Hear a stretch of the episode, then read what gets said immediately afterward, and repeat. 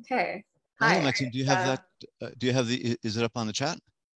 Uh, not quite yet. I've just Uh, been. I- I- um, yeah, can you put that up right now? Okay. Could you could you uh, put that up right now, please? Yeah. Um, okay. S- Same as last week, right? Correct. Okay. Great. Okay. And-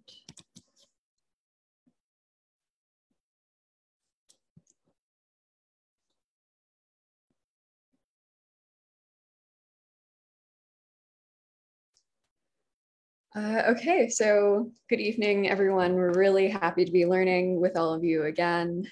Um, so we're back uh, for the second session of uh, Le David, a song of doubt with uh, Professor Benjamin Sommer.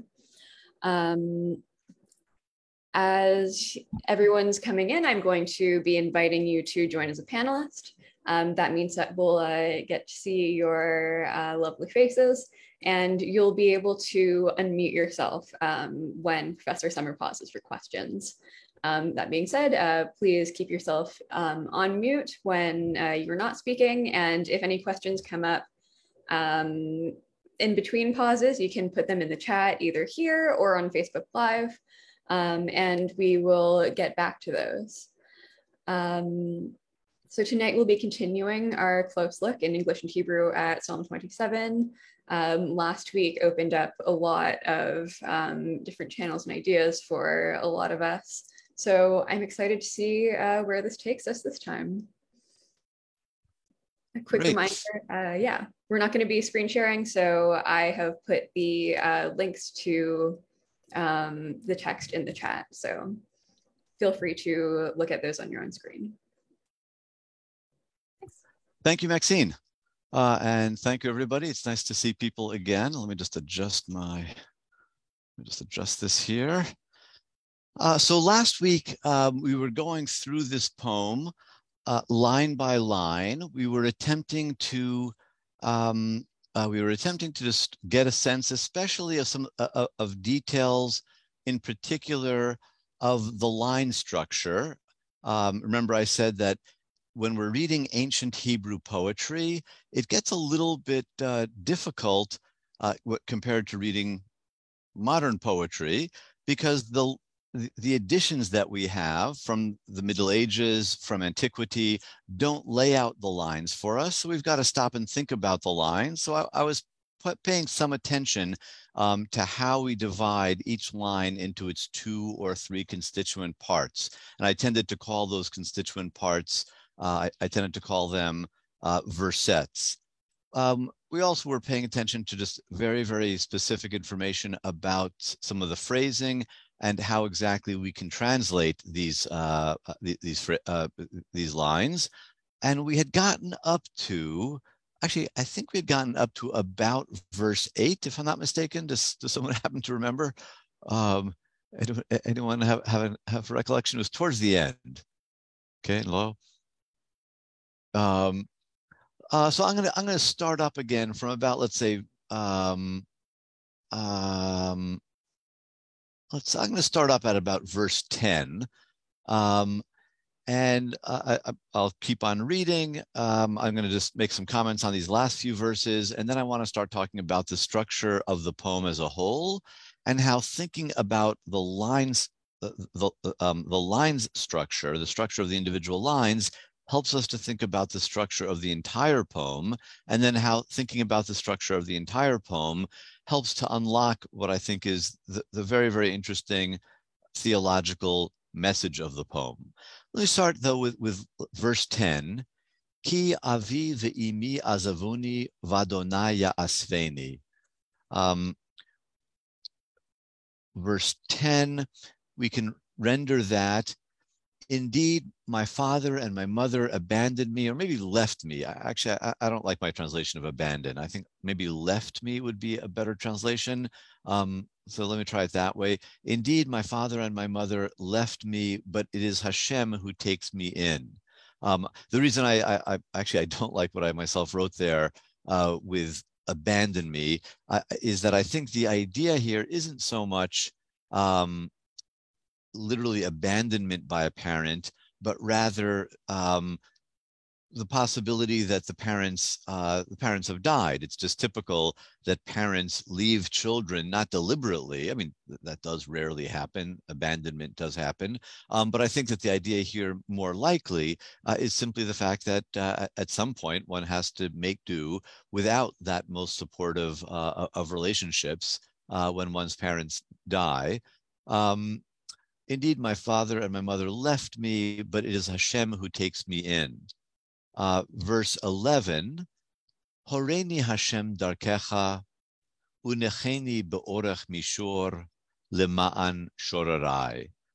Um, parent me, Hashem, teaching me your path, and lead me on a level road while my foes look on. Um, I translate the word horeni twice, some of you who have strong Hebrew might notice in my translation of, of, line, uh, uh, of verse 11, that first verset has been rendered, parent me Hashem, teaching me your path. So I've translated hor, um, uh, horeni uh, both as parent me and teach me.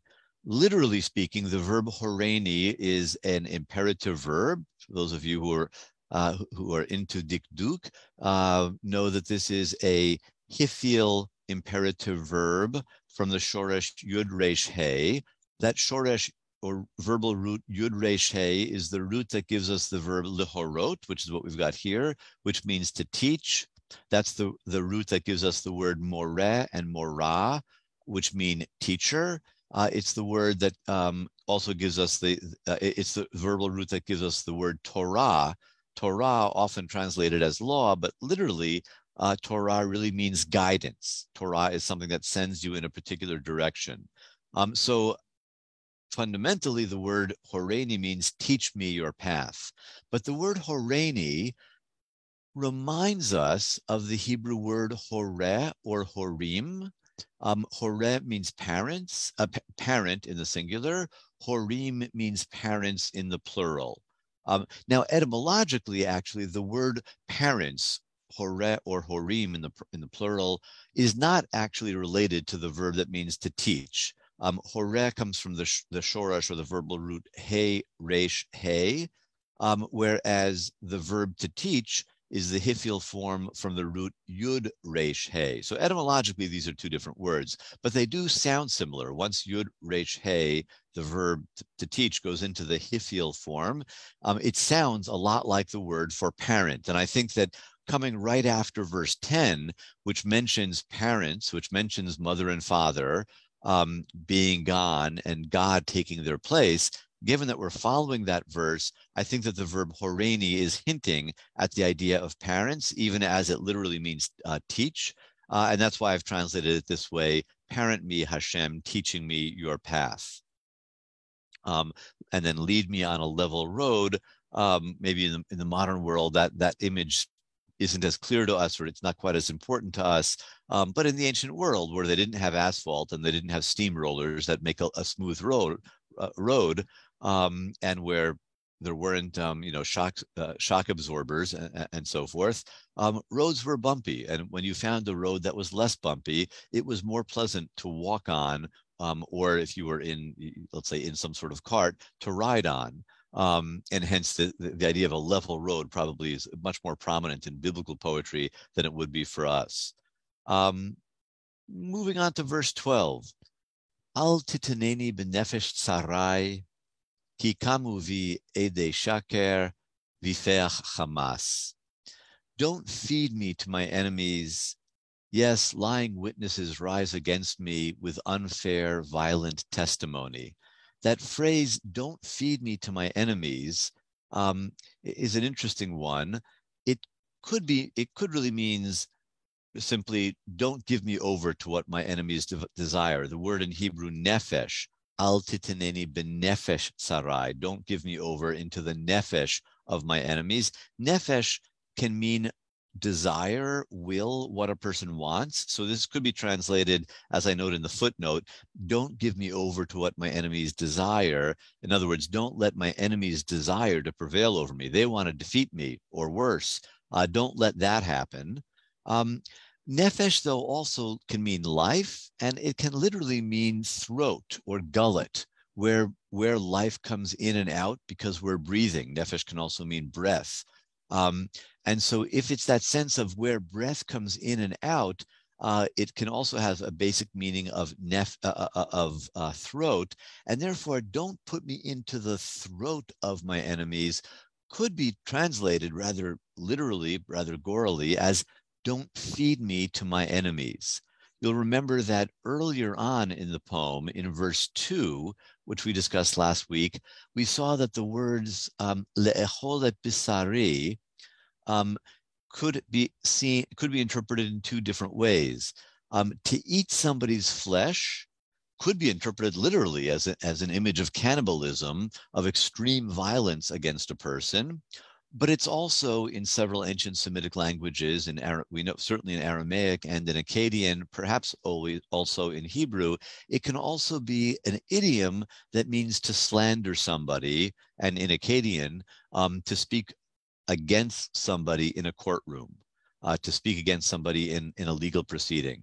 So it's interesting to me that that ambiguity in verse 2 links up with the ambiguity that we see here in verse 12. Um, in verse 12, well, if in verse 2 we understood this phrase literally to refer to physical violence or even cannibalism, then we could understand al titaneni benefesh sarai to in verse 12 to mean don't feed me to my enemies. It's getting back to that extreme image of physical violence, um, literally of cannibalism back in verse 2. On the other hand, if in verse 2 we understand the word to mean slander, then in verse 12, I think we could translate this as don't give give me over to my enemy's desires. Don't let my enemies um, desire prevail over me. They're saying false things about me. They're talking against me, maybe in a court setting, maybe in, in a legal proceeding. Don't let them win the case. Don't let them, or don't let their slander become well known. I actually see here, actually, I never noticed this until just this moment, that I, think uh, I don't like the way that I've translated verse 2 in relation to 12. Um, having gone with slander for le'echolet bisari in verse 2, I should actually in verse 12 have gone with what the footnote presents. In other words, having this, because those two verses really create an ambiguity that goes either this way or that way, uh, in the main text, I should have gone consistently in one way, and then in the footnotes, the other way. I just noticed that uh, I'm being inconsistent. I've got one possibility in the main text above, but the corresponding possibility is in the footnote for verse 12 below, um, and vice versa. Um, uh, so uh, too late now, I guess. Um, but anyway, I should fix this after um, after after our class is over. Um, verse uh, 13. Let's just finish up the actual text. Lule האמנתי לראות בטוב אדוני בארץ חיים. Were it not for the fact that I believe that I shall see Hashem's own virtue while still alive, dot, dot, dot. This is a really interesting verse because this verse is, um, because this verse is actually a sentence fragment, or to speak more precisely, this verse has a, um, it, this is a, you might say an if kind of a clause. It's a relative clause, and then there's no main clause. Um, we can understand uh, that is this person starts a sentence, the speaker starts a sentence, but doesn't finish it. And I think we understand what, what the idea is. The idea is something like, were it not for the fact that I believe that I would see Hashem's own virtue while still alive, I wouldn't be able to go on. I'd be a basket case. My life would be a complete mess, something like that. But it's interesting to me that the, the speaker doesn't finish the thought. We'll come back to why that might be. It's interesting to me that the speaker begins a sentence and doesn't end it. Um, and then we get the last, uh, the last verse, also the last poetic line, Kaveil Hashem, Chazak v'ametz libecha, v'kaveil Hashem. Um, hope that Hashem will come. Courage, let your mind be strong, and hope that Hashem will come. Um, okay, let's. Um, we've gone through the whole text. We finished our first session, so now we can begin the second session. Uh, I'd like to ask the question: How many stanzas do we have in this poem? where do they begin and end? And how do we know that? How do we know that? And I'd like to suggest um, an answer, which is that this poem has th- has three sections, um, two stanzas and then a conclusion, or you could say two stanzas and then a very very brief stanza at the end. And there are several reasons that I'd like to suggest that this poem has three stanzas. One of them is actually visible to the eye, whether you're looking at the Hebrew or you're looking at the English. Um, and that is that we see in this poem an alternation between two part lines and three part lines. Um, biblical Hebrew poetry is, is, always built from lines. Those lines typically have two parts, but frequently have three. In this poem, we're going back and forth between them. And there are quite a number of biblical poems in which the movement from a two part line to a three part line indicates that we're at a stanza break, indicates that here's a boundary. This is a boundary between one part and the next part. And I think that that's going on in this poem. That also happens, just to give a few examples, that happens in Psalm 19, it happens in Psalms uh, 9 and 10. Uh, there's, there's a whole bunch of Psalms. Actually, Professor Robert Gordis, uh, Zichrono Livracha, who taught uh, at uh, the Jewish Theological Seminary in the middle part of the 20th century, he wrote an article in Jewish Quarterly Review pointing out um, um, pointing out, among other things, uh, the existence of this phenomenon. And it's been later, subsequently was noted by a number of, the, of, other biblical scholars as well. So I think, first of all, that the stanzas suggest that the, the, the presence of three part lines suggests that we've got a break at the end of verse six, and that a new stanza begins at the beginning of seven. Then we get another break where we get th- four three part lines in a, in a row. I think the first one of them is maybe the first two is in are indicating excuse me the end of the second stanza so the second stanza probably ends at about verse 12 and then we've got a concluding section that consists only of three part lines that is to say two three part lines in a row in verses 13 and 14 now, so far, this is just a theory. I've given one reason to suggest that we've got three different sections, and that's the, the presence of these longer lines.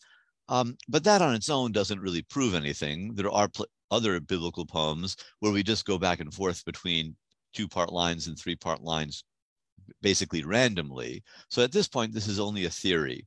But let me make a, another point. Um, what I'm calling the first stanza always refers to God in the third person. In the first stanza, the speaker talks about God, but in the first stanza, the speaker never speaks to God. When we get to the literally the first word of what I'm claiming is the second stanza, the word Shema in verse seven, listen, hear, um, then suddenly we are addressing the, uh, or the speaker is addressing God in the second person. The speaker is no longer t- talking about God. Now the speaker is talking to God. And that remains the case consistently um, through, um, at least through most of this stanza, um, through, through the end of verse 9. Um, it switches quickly in verse 10, but goes back to second person in verses 11 and 12. And then in verse 13, um, we get an interesting mix. We go back to a third person reference to God uh, in verse 13. Again, the speaker is talking about God. And then in verse 14, we actually again get an imperative verb. So that's a verb, a second person verb. It's speaking to somebody. But here, all of a sudden, it's speaking, it seems to be speaking to the speaker of the psalm. That is the word kaveh and chazak, um, hope and be strong, um, those are spoken to the, the worshiper. We might wonder is it the case that here the worshiper is speaking kind of to himself or to herself? Um, or is it that there's suddenly another voice in the psalm? Sometimes in the psalms, there's more than one speaker, there's more than one's voice. Um, Psalm 91 is a great example of that. Uh, for those of you familiar with the Friday night, I'm sorry, the Saturday night Ma'ariv service, uh, on Saturday night we add Psalm 91 um, to the regular Ma'ariv service. And that's a psalm that just goes back and forth between different voices. And uh, unless you figure out who the different speakers are, basically the psalm makes no sense. Um, there are other psalms where it may be the case, uh, there, there is a theory here. Oh, uh, let me just turn that phone off. Um, sorry about that. Um, there are other cases um, in which, um, in the book of Psalms, where it would appear to be the case that a, a prophet in the temple or maybe a Levite on the temple staff is addressing the worshiper. Most of the psalm is spoken in the voice of a person who is pleading for something, but uh, at, at some points at the end or in the middle of the psalm, there seems to be an address to the, the, the worshiper, an address in which somebody is, is conveying a divine message to the to the worshiper to the person petitioning. So maybe that's going on here. Maybe a prophet or a levite in the temple is responding to the person who recites this psalm. And the truth is i don't think we have to decide between these two possibilities. This last line um, it may be that in some temples in ancient israel or at some historical periods in, in ancient israel um, a worshiper would recite the entire psalm, including the last line, in which the worshiper is sort of addressing himself or addressing herself.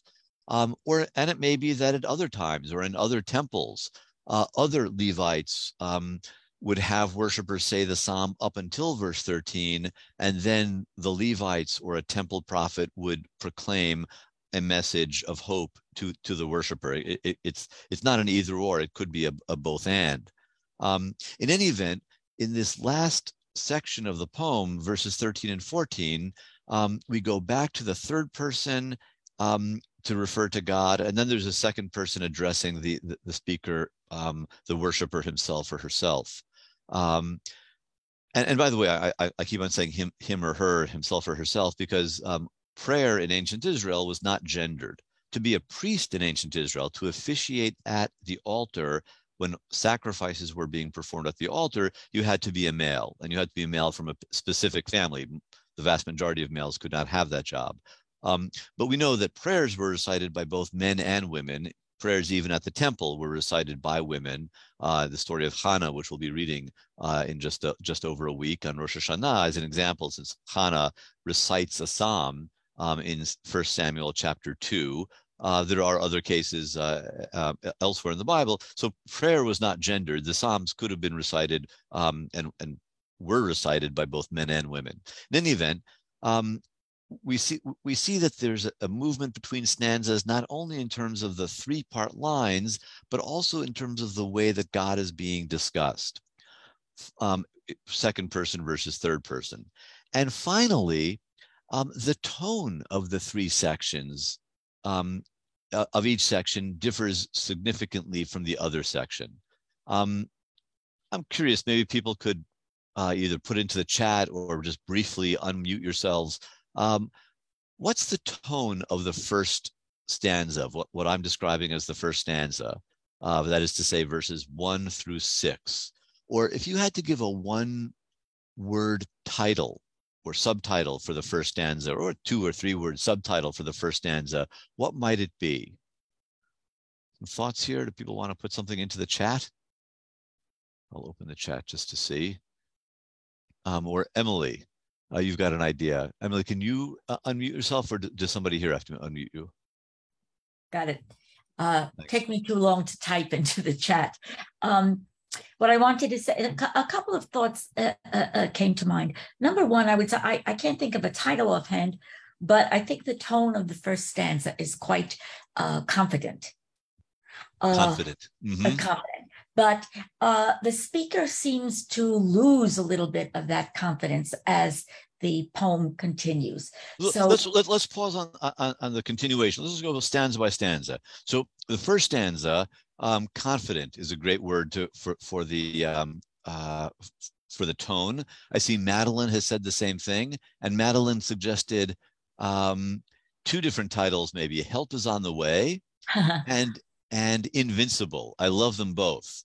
I especially love "Help is on the way" because that's really vivid. Um, and um, I would say though that in a way, technically speaking, invincible is even better, is even more accurate. Help is on the way is more vivid, but invincible is even more accurate uh, because I think in a lot of verse one, it's not even that that um, that the speaker needs help. The speaker is saying, you know, I've got the help. Everything's fine. Um, should something go wrong, it won't be a problem because God's going to hide me away um, inviolable in his sukkah or in, um, you know, in his tent, in his temple. Um, so that uh, yeah, there's, it's, there's tremendous, tremendous confidence here.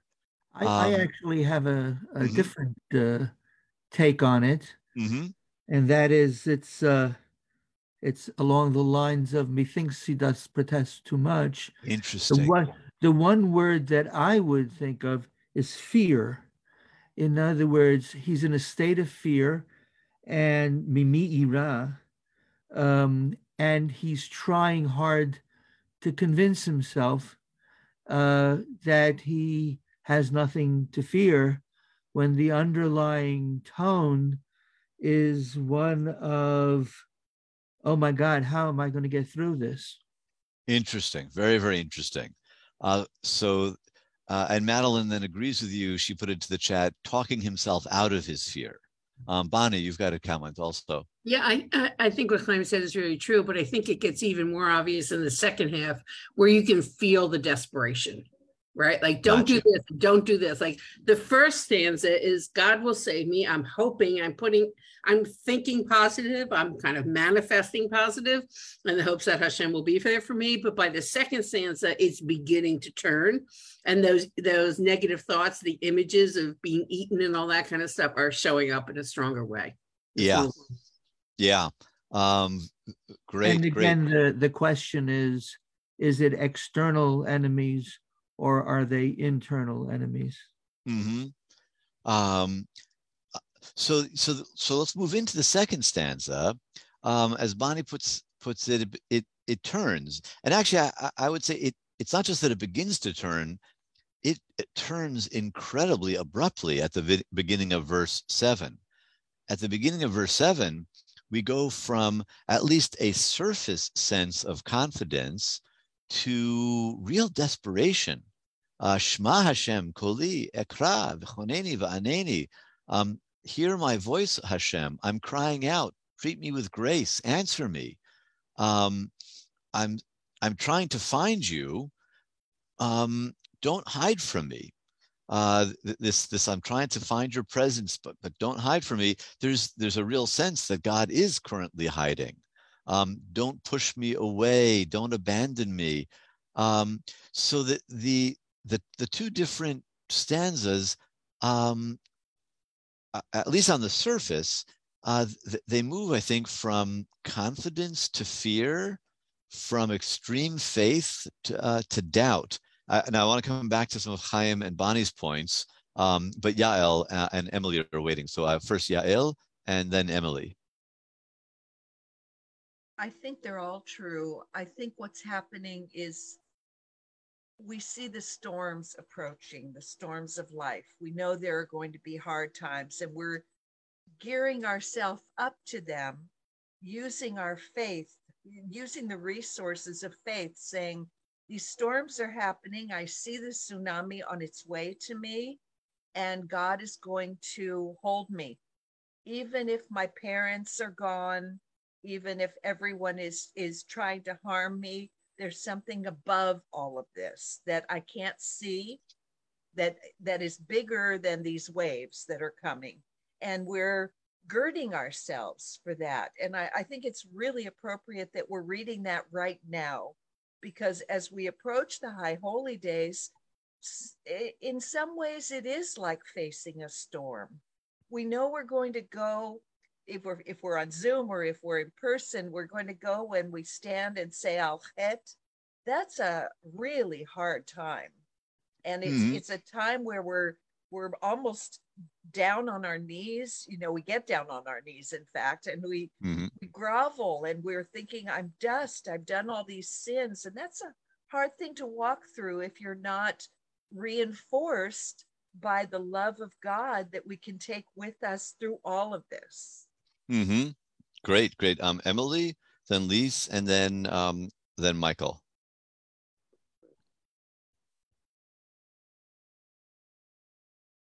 Um, Emily, are you uh, un- unmuting? Sorry about that. Um, I think he's also losing in confidence in himself because it says, Don't thrust your servant away in anger. Well, he must be concerned. What why is why should God be angry at him?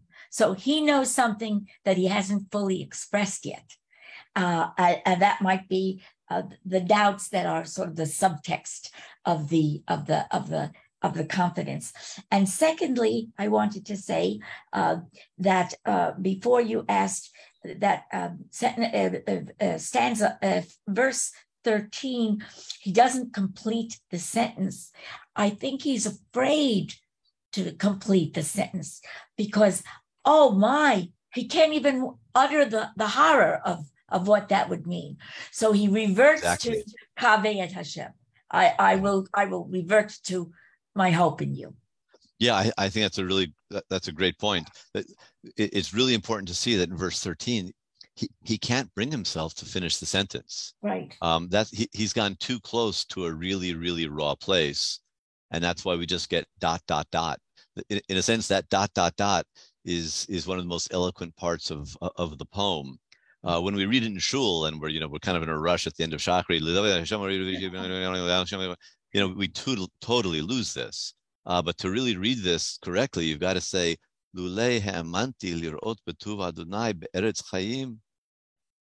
And then you've got to let that silence stay there. Yeah, that, that, I think that's a really, really great point. Uh, great point, Emily. Um, Lisa, can you remind me, is it Lisa or Lisa? It's Lisa. Lisa, okay. Yeah. Thank you. Good um, seeing you um, again.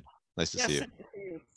Um, so I'm struck by the how this word hiding has now flipped. So mm, in mm-hmm. stanza one, he's oh, being hidden, and now God is hiding. And um, you know, mm-hmm. if you have to hide, even if God is hiding you, I think if you have to hide, you're still not safe. Hmm.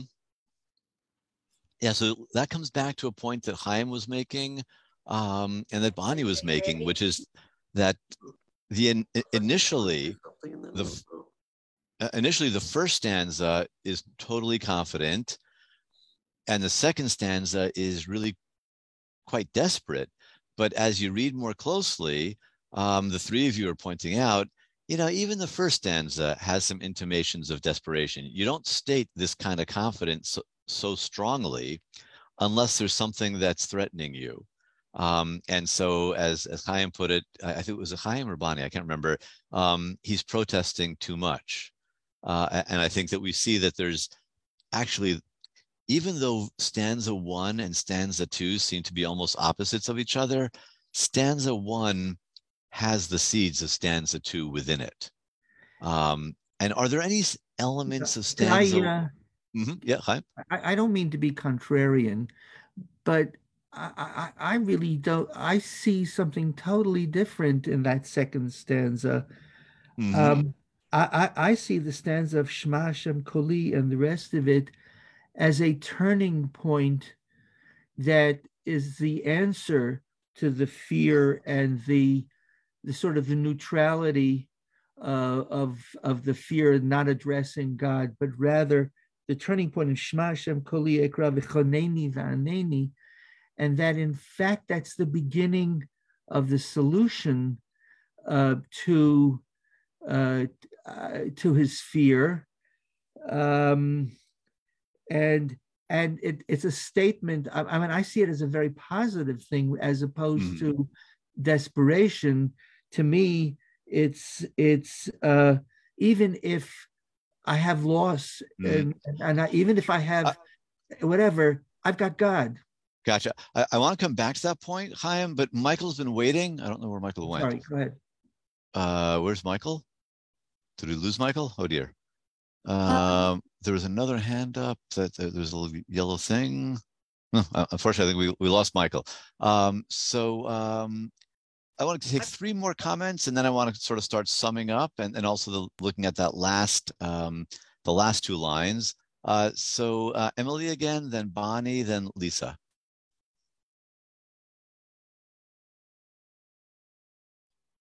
Excuse me, I, I don't really know why that hand is up because I, I didn't want to say. Ah, okay. The gotcha. person okay. next to me is has her hand up. Okay, uh, uh Bonnie, great. Bonnie, right, right. Okay, cool. Um, I also think there's a change of language in the second stanza. It feels more to me more kind of traditional. I'm going to say tefillah, um, biblical language, anenu, bakasha, you know, that I'm going to cry and God will answer. The language there feels to me a little bit stronger in the using of the kind of biblical phrases that even though I know there is some in the first, right? But the first is like, you know, Lachso Benoam Hashem Ulavaker That's a really lovely, beautiful poetic line. It's not the desperation of I'm crying out and I want God um, to hear me. And I just think it's really striking that the stanza begins with the word Shema. I'm mm-hmm. right. And it's Shema Hashem. Like we're used to hearing it the other way, Shema Yisrael, right? And there's a, a, quite a deliberate flip that he's really, he or whoever is really not sure if anybody is listening if mm-hmm. anybody mm-hmm. is coming is going to hear him. So the language of this is just getting more and more intense and harkening back to what I'm going to call, you know, to me, this feels like a very kind of traditional sort of Yom Kippur-ish in that kind of sense of the language of what's happening in the second stanza. Mm-hmm. Great, great. And Lisa? Um, so there's also, I mean, unlike in other Psalms where God smites enemies, God is not doing any smiting here. You know, this is a very chronic problem. Um, this problem does not seem to be going away. You know, he's he's ostensibly going to be hidden forever. And I, I'm thinking that perhaps that's why that's that leads to the ambiguity of that verse 13. Mm-hmm. There's no resolution in this song. Interesting, no resolution. I want to come back to that idea. Very, very interesting. Um, and um, yeah, as Bonnie points out, the, that the middle stanza sounds familiar, especially the the the, the request for grace, choneni va'aneni, uh, very much part of liturgy of this uh, of this time of year. Um, treat, treat us with great grace, answer us. Um, that's what we're saying, you know, in slichot throughout Aseret Yemei and then especially on Yom Kippur. Um, so drawing, let me draw a, a few of these, um, uh, uh, uh, many of these observations together. On the surface, I think that we've got two very different stanzas, the stanza about confidence and then the stanza of desperation, the stanza that's full of trust, faith, bitachon, and the stanza that's full of petition, uh, the bakasha. Um, but as a number of people have been noticing, there are elements of the other uh, uh, uh, there are elements of the second stanza in the first stanza and there are elements of the first in the second. Um, the the first stanza uh, is stating the confidence with such with, with, such force that i think that we're we're justified in thinking that there, there there's something beneath there. There's something underneath this insistent confidence. If you're so insistent about your confidence it probably means that there's something making you question your confidence. I don't remember, it, it, I don't know if people remember, but last week I also talked about how verse two is sort of surprising. The second line of verse two reads, Sarai v'oyevaili hema chashalu v'nafalu. And I mentioned last time um, that this is an odd biblical line because it's not, it could easily have classical a, B, C, A prime, B prime, C prime parallelism, um, in which each of the two versets would make a complete statement. That's very typical of biblical poetry that a single verset makes a single short statement. And then the second verset echoes that statement, sometimes like almost word by word, just using synonyms. And we could rearrange these words to make it into a typical biblical verset. Tsarai Tsarai kashalu, ve'oivaili nafalu. um, my enemies stumbled and my foes fell down. That would be a very typical biblical Hebrew poetic line. By putting the two subjects in the first line and the two predicates, the two verbs in the second line, the the line creates a little bit of suspense. We're not sure what the tsarai and oivai, what the enemies and the foes are going to do. Are they going to lash out at me? Are they going to cause me to suffer? Well, no, it turns out that we get to the second verset and no, they're the ones who have problems, not me. Um, but the but if if you wanted to be, you know, immediately confident, it would have been better to have a more typical biblical line with a subject and a predicate, and then the second verset would have another subject and a, a parallel subject and a parallel predicate by putting the subjects first and then the predicate second, which is actually, as I say, unusual. This is a case of, if any of you are very into poetry, this is a case of enjambment, and poetry, Hebrew, ancient Hebrew poetry tends not to use enjambment. Um, by doing it this way, there is a little bit of anxiety that that is raised up at the beginning of this line in the second part of verse two, and then is put back down. But that anxiety is in fact there. Um, and similarly, when we get to the second stanza, there's a, a tone of desperation. Um, but as Chaim is pointing out, the very fact that starting in literally the first word of the second stanza, the speaker is turning to God for help means that the speaker has some expectation that God will listen and that God has the ability to help. So the bedrock underlying this desperation stanza is in fact some sense of, of confidence, some sense of bitachon. The person's not nihilistically desperate. The person's desperate, but knows where to turn for help. And in that sense, the second stanza is maybe a little, has seeds of the first stanza, just as the first stanza has seeds of the second. Going to the concluding section, and especially that very last line, I think that um, we now go to sort of a third place, which is maybe a synthesis of the first two. Um, the idea of hope, the idea of becoming strong, and then again, phrase, uh, the, the word hope showing up in the third verset of this concluding line. Hope is somewhere between desperation and trust, closer to trust, but I think not quite the same thing as full fledged confidence or trust. Trust or confidence, I think, means that, you know, we know everything's going to be fine, everything is fine. Um, hope means that we have a realistic expectations that things may become fine. It's not quite as strong as bitachon. Um, I think tikva is not quite as strong as bitachon, but it's on the it's on the way there. And so I, I think when we go through the three stanzas of this poem, we see that this poem is taking us on a journey from extraordinary confidence which maybe belies a lack of confidence, through desperation, which still is still is um, rooted in some form of, of, faith, into hope, a less than full confidence, um, but some expectation that things can become better. And the this journey is interesting, I think, in, especially in in two ways.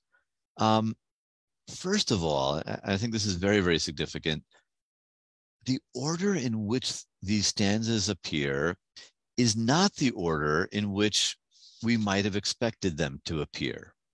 Um, that is to say, it doesn't, the, the, the stanzas don't go in what we might have thought of as the conventional religious order.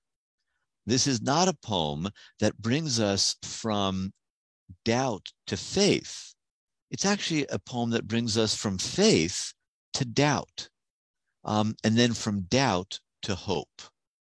Um, we're not going, we're not ascending a ladder of conventional piety. This is a more complex, and dare I say, a more mature form of piety that we're getting in Psalm 27. Um, in fact, I think we, we might even go a little bit further. There's a scholar, uh, there was a scholar named Gerald Blidstein Uh, Yaakov Blidstein, I don't know if some of you might have known him. I think he was originally, might have been from New York, made Aliyah, was a professor at uh, Ben Gurion University in Jewish thought for many, many years. In one of his earliest essays, which ap- appeared in the Yavneh magazine back in the 60s, I think he must have still been a graduate student or maybe a rabbinical student at RIETS at the time, he suggests that the first stanza is actually deeply problematic from a religious point of view. Um, I think he would go uh, so far as to say the first stanza is the stanza that's full not just of confidence and faith, but of hubris. The speaker in the first stanza thinks that he's got God in his in his hip pocket. He knows exactly what God's going to do, um, and in a sense, in the first stanza, God isn't even allowed to have any freedom because the speaker knows all about God. But it's also interesting to remember that that first stanza is the stanza that only talks about God in the third person. The speaker in the first stanza speaks about God as an academic subject that he's mastered, but he doesn't speak to God. He speaks about God, not to God. He doesn't address God. Um, God is a topic in the first stanza, a topic, you know, in which the speaker is going to get an A, an A plus. Um, but the speaker in the first stanza is not yet in relationship with God. Then, interestingly, when we move into the second stanza, it's only then that the speaker addresses the God, addresses God. And the moment the speaker addresses God, the moment the speaker is in relationship with God, vulnerabilities come out. A relationship is a whole different story than knowing a subject back and backwards and forwards. When you're in relationship, the other side of the relationship is not always predictable. That's true when we're dealing with human beings, all the more so when the other side of the relationship is a being of an entirely different order. And so, relationship moving from knowledge about into addressing, um, that move is a move that makes the speaker vulnerable. And as soon as the, speaker makes that move, suddenly the insecurities, the fears, they come right out. And we end up having actually a much more realistic, much more adult sort of faith. The, the faith, the religiosity, the piety of the first stanza, I dare say, is a rather childish faith. It may be the sort of faith that people associate with deep religiosity, but really it's a form of shallow religiosity, um, which we can see from the fact that the speaker in this first stanza is only speaking about God. The second stanza is much, much more realistic. It is actually the case in the world that often God seems to be hiding God's face, God's face, that God's presence is palpable, but not quite present. Um, and it's only in the second stanza that the speaker is acknowledging that fact. In the second stanza, we're getting into, I think, a, a much deeper, a much more serious, but a rather more scary, more frightening form of piety, but a much more adult type of piety that then leads to uh, the hopeful, realistic, but not hubristic end of the psalm the psalm, uh, that ending that gets us into tikva, that gets us into hope.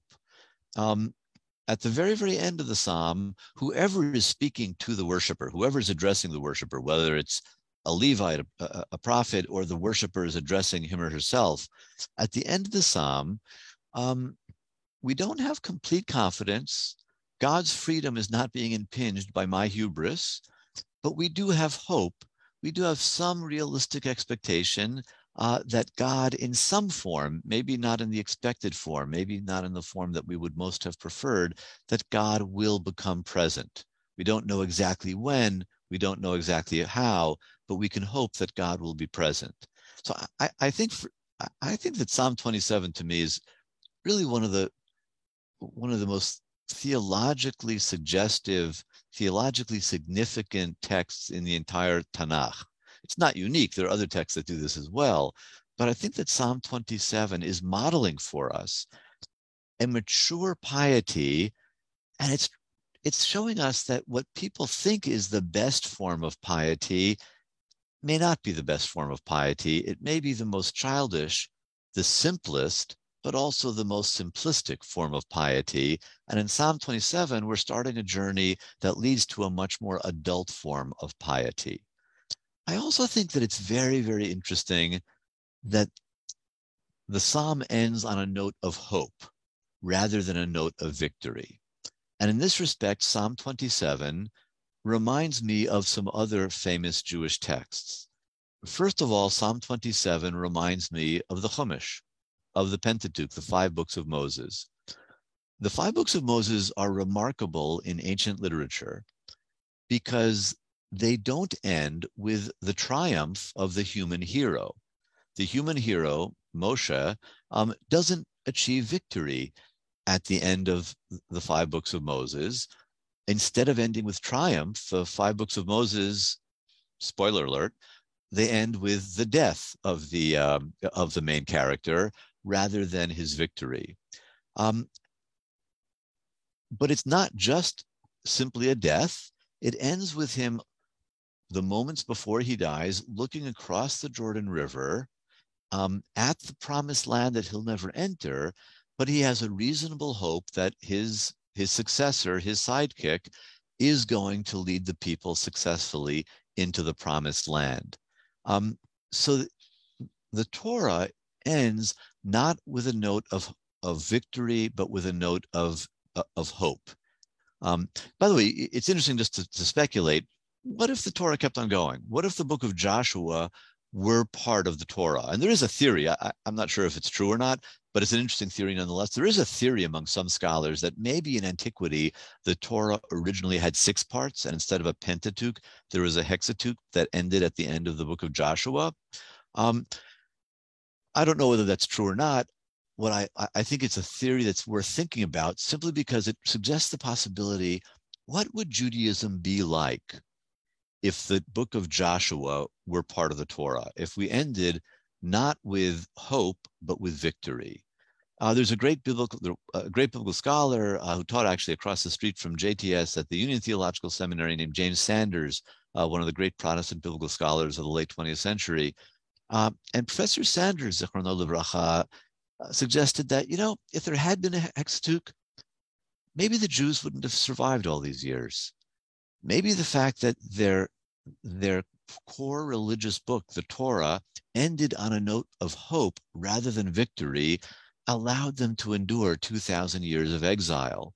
And maybe if the Torah had ended, as some scholars suggest was the case in antiquity, had ended with the book of Joshua, they wouldn't have been able to handle the exile. That once they didn't have the victory, they would have fallen apart the way all other ancient peoples have fallen apart. Um, and so, in ending on a note of hope, I think that Psalm 27 resembles the Torah and is reminding us of something that's really, really significant about the Torah. The other t- text that Psalm 27 reminds me of, the other significant Jewish text, is Hatikva, um, is the, the Zionist anthem, which then later became, of, of, of course, the Israeli national anthem.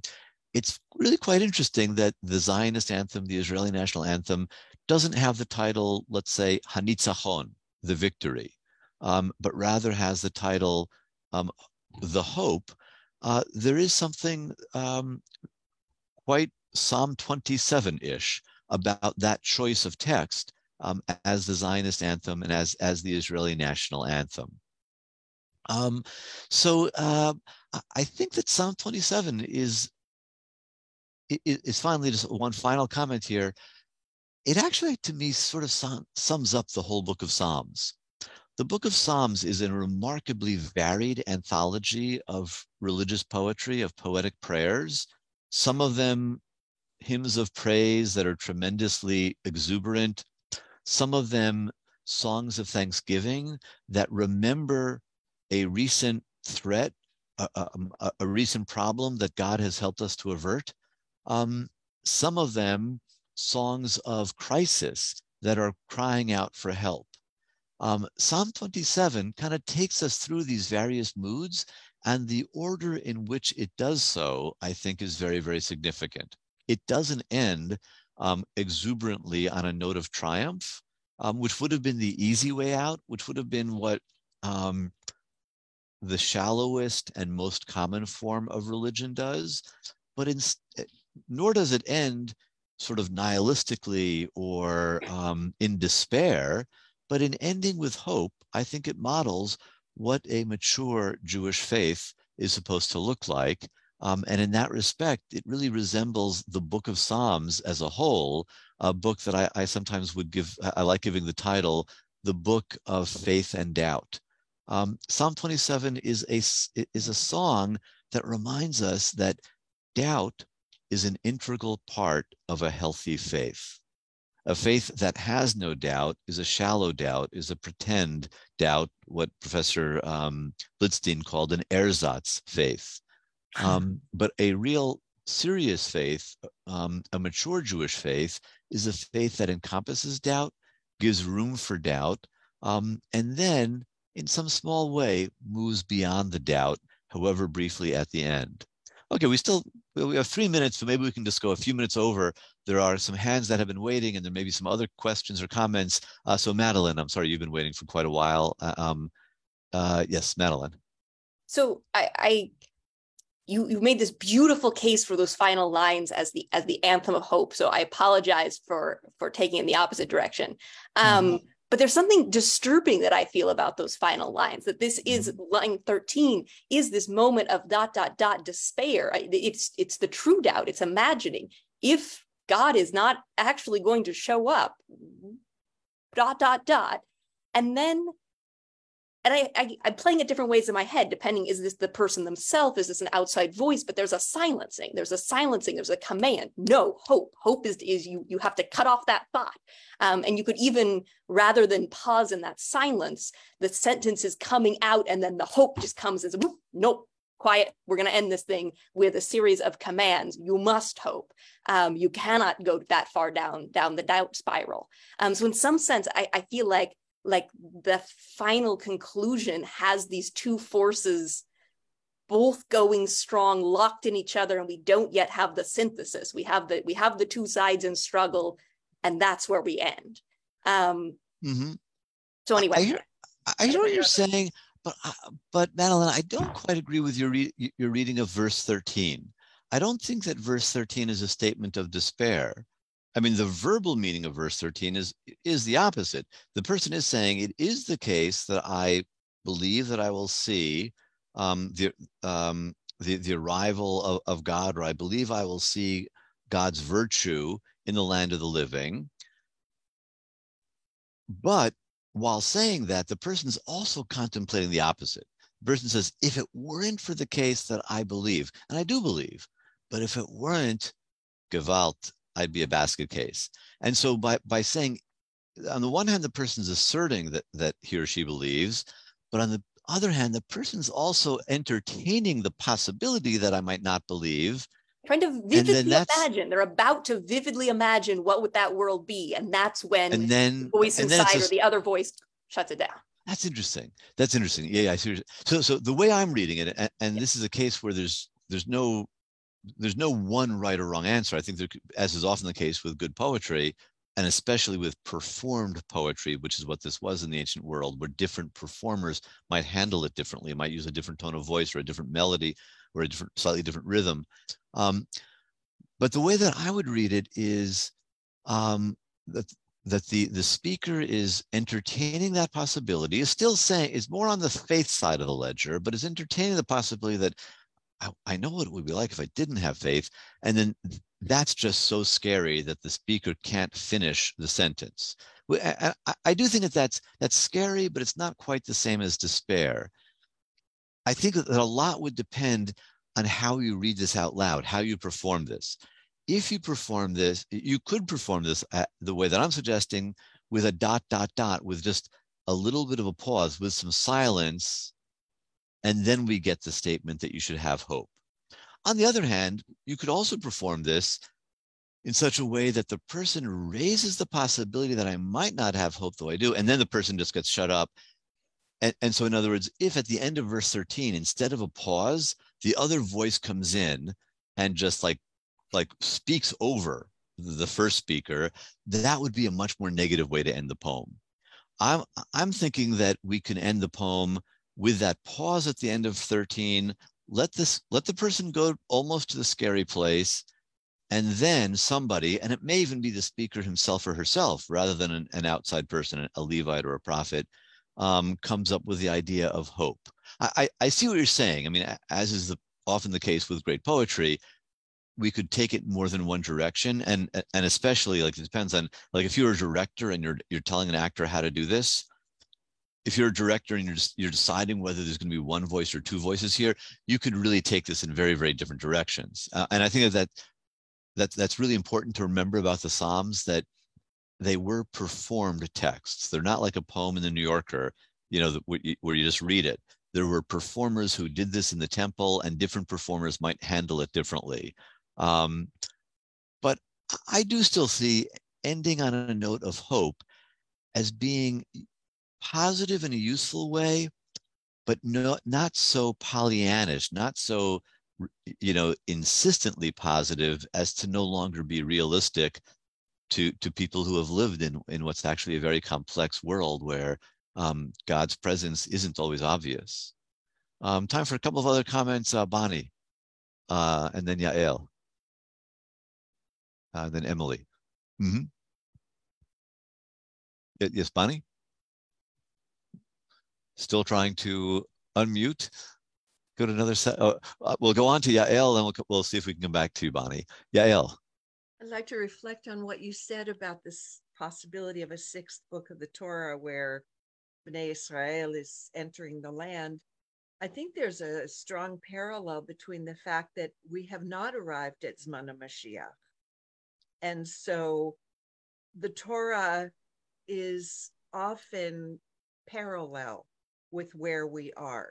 I don't know how it's going to be in Zman Mashiach, if they're going to add more books to the Torah in order to reflect that. But for now, uh, even historically and certainly currently, the five books of Moses, where he's looking into, he's looking from Mount Har Pisgah, and he sees the land. He sees this hope, this this vision that we have for Zman Mashiach, but we're not there.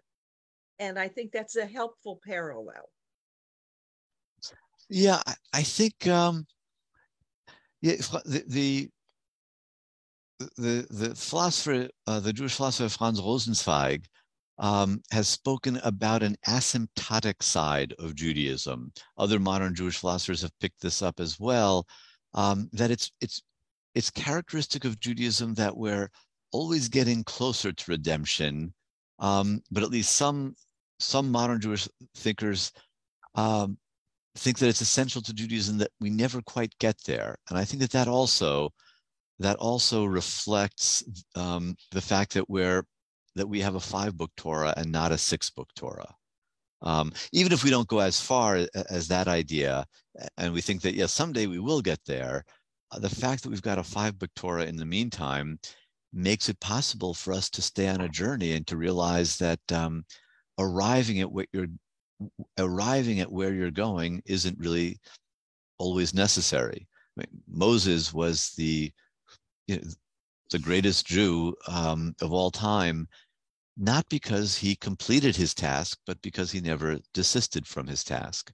Um, this this idea, you know, reminds us of of the passage that I'm alluding to in Pirkei Avot, it's not your responsibility to finish the task, uh, but you're not free to, to, to, to not even try. Um, Moses was a hero not because he got there, but because he always tried, or, or pretty much always tried. Um, yeah, uh, two more comments before we, we, we end. Um, uh, Emily, then Bonnie. Oh, uh, four more. Okay, Emily, Bonnie, uh, three more. Emily, Bonnie, and then Chaim, and then um, uh, and then we should we, we should finish up. Emily uh, I just want you to say that um, I don't think God is victorious either uh, at the end of um, of uh, because He wants He gave us all these rules to behave a certain way, and uh, we don't know yet if we're going to fail or not fail. So even a, a, a, God, I mean, there's Moshe on the one hand, but if you're talking about the, the, the, patterns of um, ancient epics of the, uh, uh, uh the, where the heroes uh, are victorious, uh, I would say that that God is not victorious either. That we don't know, because after all, it's eheyeh asher eheyeh. I will be what I will be. And maybe that's about how uh, it depends how the Jews act. The other thing I just wanted to say, uh, paraphrase, I don't remember the exact quote, but Rabbi, uh, Lord Rabbi Sachs, Zechrono Levracha, uh, said about um, hope that hope, something like this, hope is the victory of the improbable over the probable. Hmm. Something along those lines. Yeah, fair. Yeah, fair. I, I, so I, I, I just love that. That's all. Uh, Bonnie? Yeah, I just want to say one thing. This is actually um, thanks to Madeline for talking about whether verse 12 or 13, uh, uh, where the break is. I- am really bothered by the end of Pasuk 12, where it ends with the term Hamas. That, like, if that is really the break in the speakers and the voice and the answer from the Levium, whatever we're calling it, it's like the the it opened the whole um psalm opened with God with Adonai and it went down to Hamas. Like there is such a descent there, right? And then it says Lehemanti, like okay, maybe. So well, I, mm-hmm. yeah. so this, I, I, think the second stanza may end at the end of twelve, but the, if there's another voice, the other voice doesn't come up until fourteen. Right. The speaker of 13 is still the speak the main speaker of the psalm who's been speaking up until now. Oh, the speaker is 13, right. Okay. Speaker 13.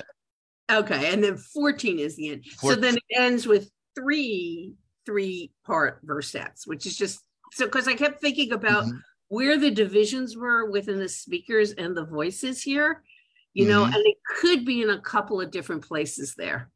I think we could debate what, whether we want to yeah. end stanza two at the end of 12 or 13. Mm-hmm. But if there's another voice, the, the it's other, definitely 14. It's definitely 14. Yeah. Right. It's definitely 14. Yeah. But there is really that descent that has gone down all the way to Hamas. And when you think about yeah, it, but then, you know, we, I, then we rise back up again in 14. And even actually, even in 13, um, although the possibility of not having faith is being thought about, the actual statement is the person does have faith. So I, I think you're right about the descent, but I think that the descent begins to to move to, to reverse itself in 13, and then more significantly, but not Pollyannishly, um, continues to move in the opposite direction in 14. Right. Actually, uh, hi. Uh, one last comment, and then we should uh, we should we, we, yeah. We should, I I uh, I'm glad the last stanza begins with 13 because it ends with the last the previous stanza ends with Hamas, and then it's Lule Himanti. It's no longer Shema. It is were it not for my faith. And the answer to that is Lirot Betuv Hashem, to see the good. To me, I hear it as the saying Miha Isha Chafetz Chaim. The answer is uh, what what is it? Uh, a um, uh, it's not that that's part of the question; it's the answer to that. And I, I see Kaveh Hashem, and again, you read it every which way, you know. But to me, Kaveh Hashem is not someone else saying it, but rather me saying to myself, I believe, and yes, that hope is going to get me through.